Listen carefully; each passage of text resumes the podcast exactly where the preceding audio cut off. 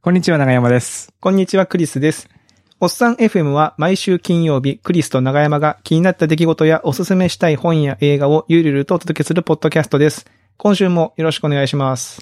よろしくお願いします。花粉が花大粉。変です。来てます か長山さんいや、てる今年はね、余裕、もうあの、家にいるんで、全然余裕だろうと思って構えてたら、昨日急に来ましたね、花粉の野郎が。ああ、こ。え、今年は例年の何倍なんですかね例年の、あの、過去最高と言われた前年の超える出来の花粉が飛んだ気が しますね。いや、でも今年は少ない。どうなんだろうな。毎年多いって言ってる気がしますけどね。もう無限に増えてんじゃないかなって感じしますけどな。んかそうそう、だからずっと掛け合わせていったらすごい数になるって、なんかあの、うんどっか誰かが計算してましたけどね。 はい。ちょっとちょっと調子が悪いかもしれませんが、すいません。 はい。で、今日は、はい、3月5日の公開会ということで、実はですね、わた私、あの、3月6日生まれでして、お、誕生日前日特別ゲおストめといでうとうごこざいとまで、す。はい。えー、おっさん FM にゆかりの深い、えー、浜ちゃんに来ていただいてました。浜ちゃん、よろしくお願いします。こんにちは。よろしくお願いします。お久しぶりよろでしくす。お願いします。はい、えー、ツイッター ID が、ま毎回あれですね、ツイッター ID が HMSK はい。こ読と、浜崎さんですね。浜崎さん。み上げありがとうございます。はい。よはい。ろしくお願いします。よろしくお願いしますあれですおね。願いしまはす。い、浜ちゃんは、えー、2020 20年最初の1月のゲストでしたっけおう最初に年明けの放送に来てくれたのかな、うん。 2020年の。あの時はまだ対面でしたね。そうそう、あの、は浜ちゃんに謝んなきゃいけなくて、 あの去年の、去年のさ、今年ですよ、21年に、いや、去年はたくさんゲストに来てもらったなと思ってですね、ゲスト会が始ま って、僕はツイッターに、えーなんとかさん、なんとかさん、なんとかさんに出てもらいましてありがとうって書いたら、浜ちゃんが、僕が入ってないっていう。かわいそうに。あれ入ってないって伝えづらくて、なんか、いや、そうですよね。申し訳な あかのっーた。まあなんか、前回来ていただいた時は、まだこの、げ月始めのゲスト会っていうのがまだできてなくて、月始めって決めてやってたんですね。実はね、そうなんですそよ。う、なんか、そうなんですよ。もう、なんていうか、ゲストコーナーっていうふうに決める前のゲストが、浜ちゃんだっはあ、はあはいはあま、その前、だいぶ前に、あの、し篠原くん出てもらってますけど、うんその、はい。前回は浜ちゃんが、その、ね、日本に来て、あの、ちょっと収録できるっていうから、じゃあ出てもらおうってことで。た。うん。はい。いや、本当にね、もうみんな対面でやりたいぐらいなんですけども、うんうんまあ、この状況っていうのがああるから、えーまあ、リモートでっていうのを始めて、で、逆にリモートだと、まあ、こうフレキシブルに遠い人でもゲストに呼べるよねってなったので、まあ、月1でやってみようかっていうので、続けてるっていうような感じですね。なるほど。本当もう一度読んでもらえて光栄です。いや、もう何度だって来てほしいんだけど、そうええ浜ちゃんはあれですよね。あの、自分でもポッドキャストやってるし、ああはい、ん。あ、のーなんならほら、えー前に出てもらったジュンさんのお疲れシャワー YouTube チャンネルに、ほぼレギュラー出レギュラ演してる。ー、レギュラーですかそうですね。2週間に1回ぐらい。いやそうそう。なんかちょっとなんか他の番組の人呼ぶ感じになるの、なるっていうか、他のか番組が持ってるこの ね、タレントをこう呼ぶ感じになるのちょっとこの、緊張があるなと思って。ゲストリストにこう入ってたんですよ、うんずっとおうおう あの、よ呼ぼうっていうのに入ってたんだけそどうそうそうそ、こう、あの、お疲れシャワーが始まってめっちゃ出てるから、ちょっとこう優先度がぐーっとこう下がって そう、そうそう裏番組みたないんかになってめる。めっちゃ被るな、みたいな。そうそうか被ると思ってるのは僕らだけだと思ってたんだ けど。いや、気にしてもらえて嬉しいです。で、最近、はい、浜ちゃん、あの、まあ、ご存知の方もあいるとは思うんですけども、今、えーアメリカの、えーうんアメリカに、はい、お住まいで、ご夫婦でお住まいで、お仕事を海外でされてるとはい。いう感じですよね。そうですね。そうですね。で、あのー、1年前に、はい、出ていただいた時から、だいぶこう、状況も変わっているので、近況をいろいろと聞きたいなという。はい。いやー、経ちましたね、1年。 1年、だってあの、収録公開したのが1月の回だったんで、うんで、その後、こう、わちゃわちゃっと、COVID-19 がうんそうそうわーってそうなそっうそう。で、そこからまあもう1年たっ、一年も、まあ収録で考えたら1年と何ヶ月も経ったって感じですよ。あっという間だったなあっという間ですね。確かあに。ーあっという間。間ですかけ、結構なんか、COVID のおかげで、毎日を、なんか、自分に向き合って過ごさないといけないじゃないですか。 雑に出かけたり飲みに行ったりみたいなのが全くないんで、なんか、時間がピえュンって過ぎないんですよね。あそっちもあーもちろん、あれ、アメリカも、えっと、基本的には外出はかなり控えてるっていう状況。そうですね。日本よりちょっと後だったかな。3月頭とかに自治体がもう外出禁止令みたいなのを出して、うんん。まあ基本的に会社にはもうそれ以降オフィスに行くこともなくて、家で仕事をする生あそっかずっと活リモーがトで続いてますうねん。で、途中でちょっと緩んだりしたこともあって、うん。なんか、食事をしには行けるようになったりとか、あの、お店も中では、あ中でも食べられる時期があったんですけど、それも最近また第2波、第3波ってなったまたダメあらーなるほ、ど外でしかダメですってなったのも、外もダメですになって、また戻りつつあるって感じですね。ああ、そうなんだ。そっか。じゃあ、飲みにも基本はいけないし、うん。外食も、まあ、基本的にね、浜ちゃんが上げてる写真とか見ても、テイクアウトでお家で食べたりとかって感じ。そうですね。ほとんどウーバーイーツですかね。うん。特にこウのーサンバフーイラーンツシはス普コ通に運んでくれるんだね。あ、ウーバーイーツは大丈夫です。なんかテイクアウトはいいのかな、まだ。うんうんじゃないとまあ飲食店潰れちゃうのと、そうまあそりゃそうだよ ね。サンフランシスコなんで地価がまあ高いんですよね。なのでお店が売り上げ立たないと一瞬で潰れちゃうから、確かそういうところにお金を落とす意味でも、なんかできる限り注文したいなっていうのはありますね。あーななお店なくななくなっちゃったら困るもんね。とにかくその、例えばパンデミックが落ち着いたとしても、荒廃 したそうです街がね。広がってるみたいになってたもん まね。た開拓し直しみたいになっちゃう。うん。実際ほら、日本でも、やっぱあの、地価が高い都心部のオフィスビルにあるほら、えあーなるほー、どオフィスの昼食とかレストランねね、うんううんんレストランとか結構潰れてる、廃業してるとこ多いって聞きますもんね。。うん。なるほど。あまちゃん、あれはどうなんですかあれ。あの、ワクチン。ああ、ワクチン。ワクチン始まったみたいですね。なんかなんかもう始まってるんですよね、アメリカの方ではね。結構大きい、なんだろう、国際会議場みたいな建物があるんですけど、そこにうん。ドライブインで打てるようになってるらしいんですけど、まだ僕たちは順番的にはかなり最後、優先順位がすごい低いんで、まだ呼び出しの対象になってなくて。まあ今はあれ、、一いわ応ゆじる、自分が何番目ぐらいっていう連絡はあるんですかなんか登録する仕組みはあって、何番目かはまだ教えてもらえないけど、おそらくあそうなんだ3月とか4月ぐらいじゃないかみたいな表示はされてて、で、他の、あー他そうのなウんだェブサイトとかで見たときに、こう、人類がもし100人の村だったら的な感じで、 あの、自分のそのステータスを入れたら、その100人のうち何番ですってやつが僕97とか98だったんですよね。あ、だいぶ後半だ。だ。もう、あの、え、それどういう、その属性が、その選択としてあるあ、その在宅でできる仕事ですとあーか、なるほど、そうか、そうか。年そうか齢。がいくつですとああ、なか、るほど、そうか。仕事の種類とか、うんうん。なので、まあ、割と健常者な30代前半で、いや確かに。まあ、ソフトウェアの仕事だなねんてどうやってそうもだね。最後でしょうまあねねって感じはあります。確かにね。うん。なんかあの、ほら映画のコンテージョンだっけうん。あの、感染症の映画の中ではワクチン打つ順番をなんかあの、ルーレットみたいなやつで決めるみたいなのがありましたけど、は ああ。い、よくよく考えたらちゃんとその優先順位振らないとね、そうなっちゃいま すよね。そ うですね。まあ、ちゃんと取り合いになってるんで。そりゃそうだ。うんうん。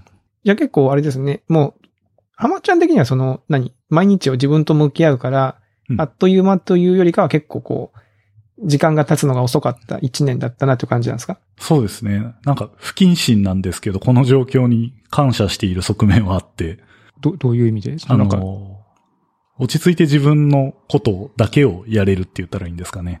ああ、内省する時間がこう、うん取りやすいってことかな。割とまあ確かにね誘惑に弱いので、まあ、オフィスに出か けて、帰り道うんに、じゃあ、ビアバーがあったら寄っちゃいますよね、みたいな。ス。 なるほど、なるほど。そうすると、その後、やろうと思ってた自分の作業だったり、あの本を読みたいみたいなのって全部ないがしろになるじゃないですか。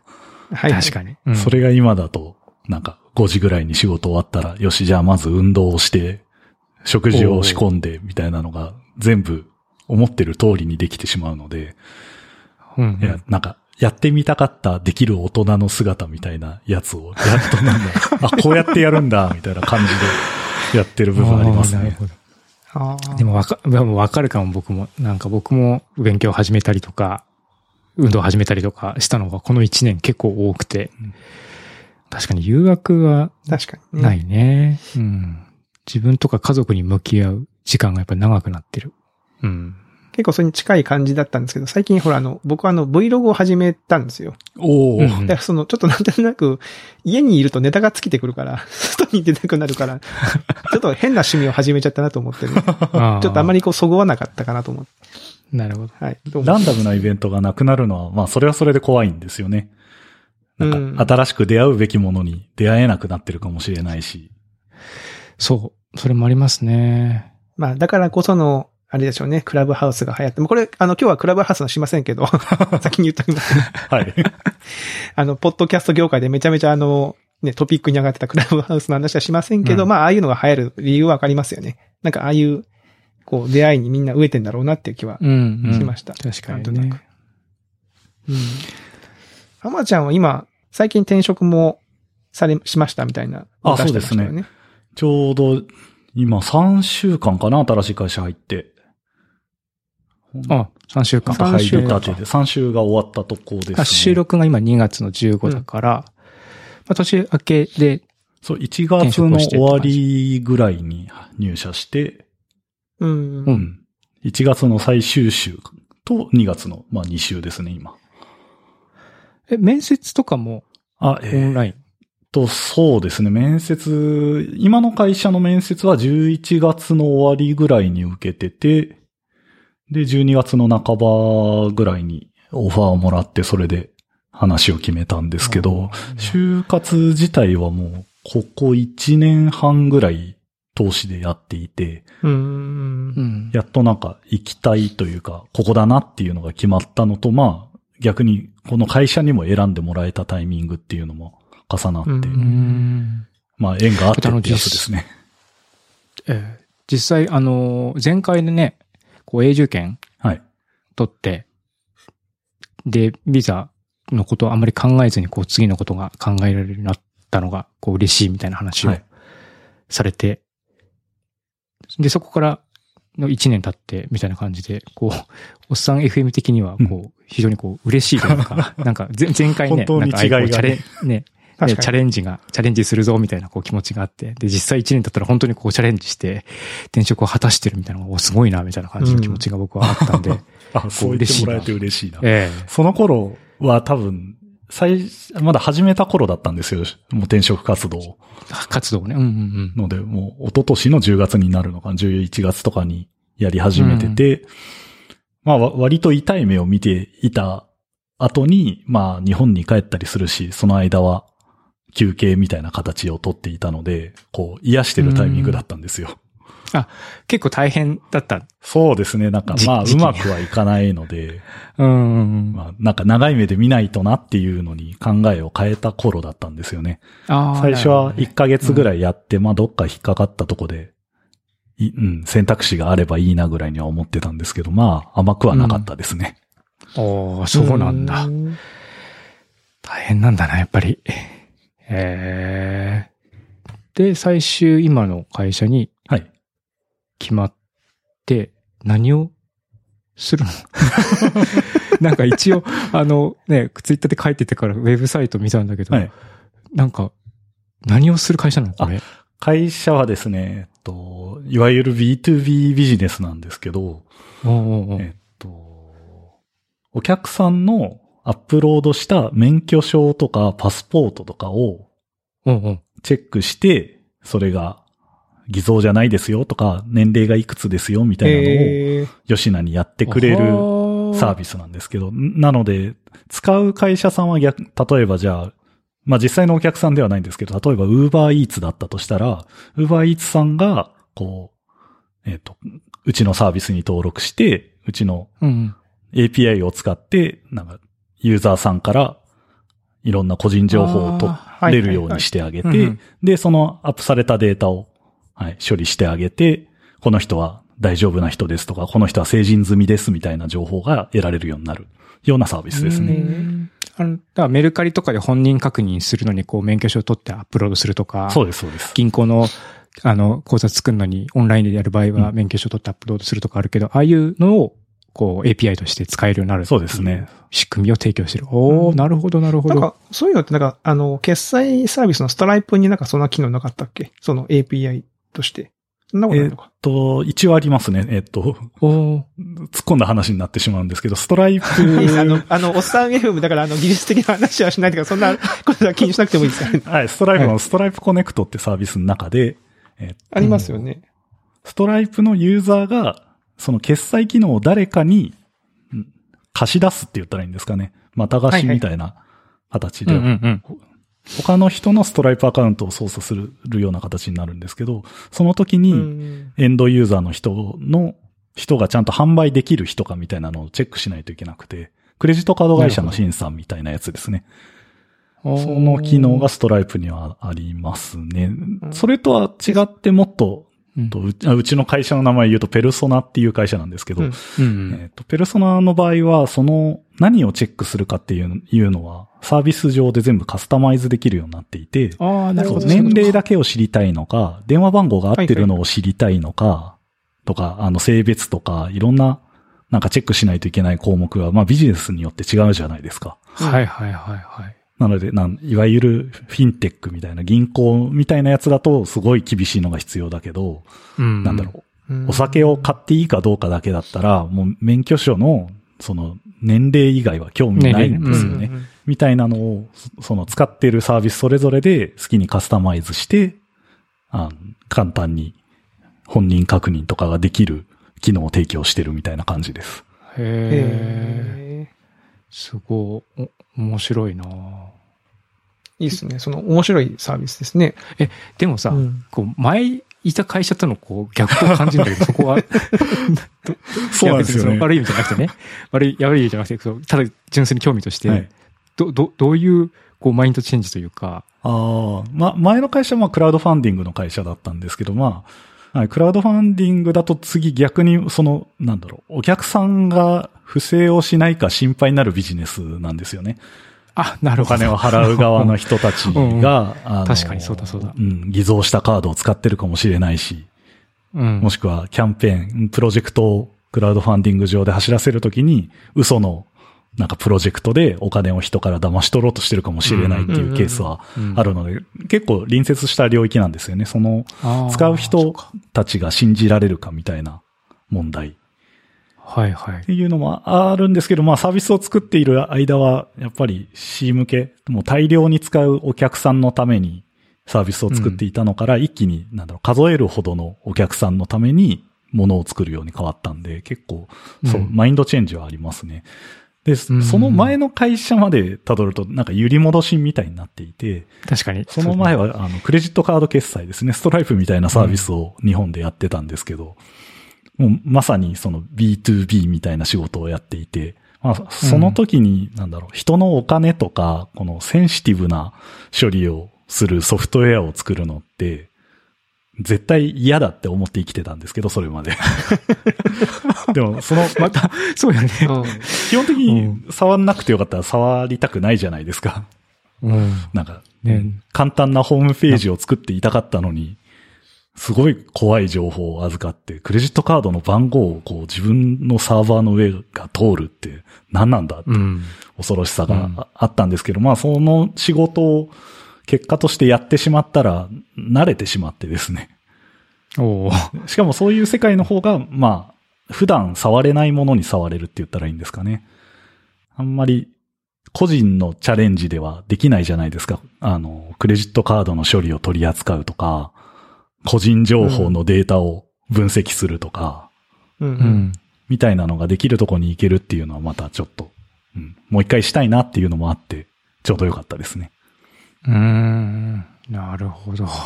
ゆり、確かに揺り戻し感がある。そうですね。ここの後まだったて前すのうちごい C 向けに戻るかもしれないですうね。ん、うん。なんか、だから決済がちゃ、なんかね、動くかどうかで、なんかこう、夢にまで見るみたいなさ、うんこと言ってたじゃない、前 そうですね。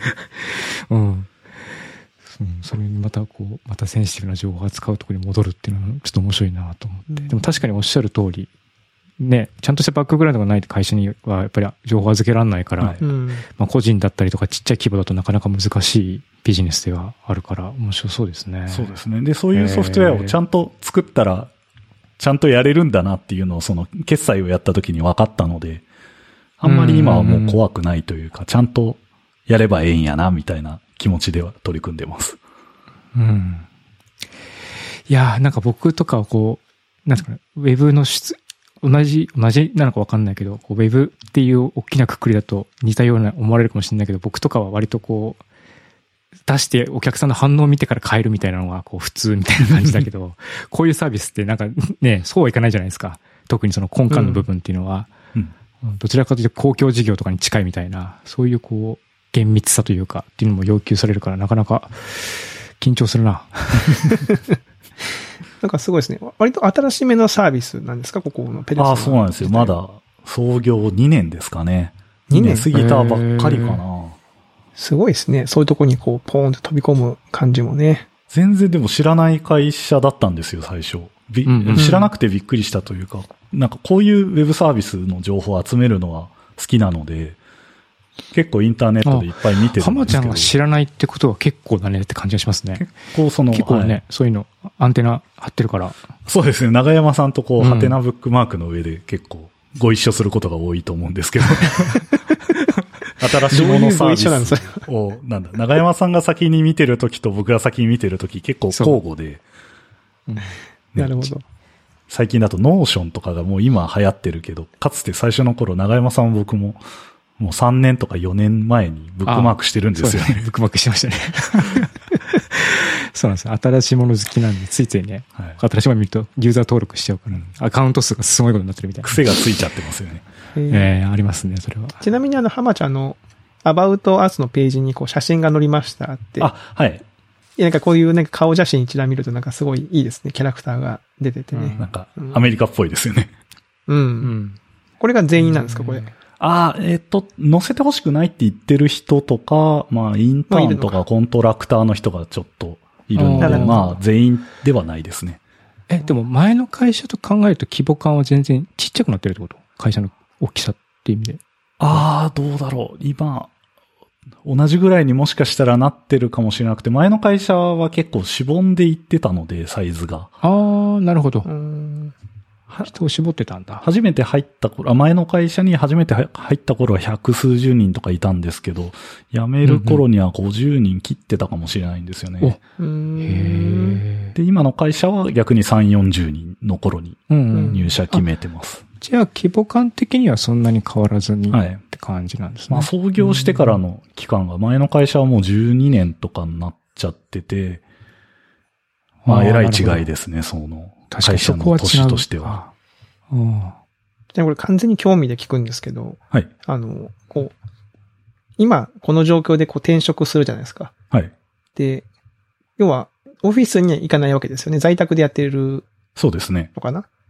で、オンライン上で歓迎会的なものあんの、あ歓迎会はなかったですね。 なんか、いなんかようこそみたいな、はーいみたいな、そういう陽気なノリの感じのやつあああったんですかそううはい、みたいな。なのは、こう、なんだろう、週一の、なんだ、全社集会みたいなのあ、そういうやつで。ある。あが、あこーう、週始めと週終わりにあって、その週始めで軽く紹介されて、週終わりで自分で自己紹介するみたいな感じでしたうんうんう ね。ん。いや、それ結構、すごいね。そういうところで、それが、いやじ自分でね、紹介できるの。まあ、それはね、仕事してないからそれはできるだろうって感じかもしれない けど。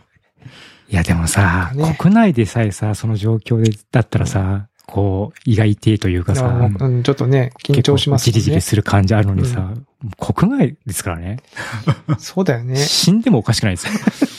いや、恐ろしいですよね。ストレスよね。うん。えええそれはすごいと思うな、本当に。あ、それ、それでもあんま、うん、あんまり辛くなくて、リモートで働いてるのって、まあ面接の時とあんま変わんないんですよね。ー、あ、なるほど。準備ができて、手元にカンペを持てて、なるほど、そっかで多分オフィスで突然振られて突然喋んないといけないよりよっぽど楽なんですよね。あおーあ、そうか。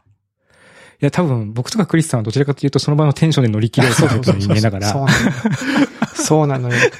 準備とかしてると逆に緊張しちゃうというか、そうなのよね。なんかほら、リアルにいると、なんかその場でこう話しかけたらみんなが盛り上がりそうな人っているじゃないですか。ああ、なるほど例えば僕がアテナに転職した時は、長山さんがそのなんかよく司会とかされてたしう、んあ長山さんに話を持っていけばなんか助けてくれそうとかうん、そういうのってなんかこうリアルのパッと見たフロアの感じでわかるんですけど、ああ、なるほど。オンラインになるとこうみんなマス目になるからさ、その、誰がマス目、誰がどういう人かが全くわかんないっていうね。そうですね。人となりとか雰囲気はかなり難しい部分はありますね。ねえ。うん。そうそう、そういうところがね。うん。いやー、面白い。で、今3週間で経って、まあ慣れてきたという感じなんですかね。じゃあ。ようやくそう、日々やることっていうのが分かってきたって感じですかね。まだなんか山積みですけど。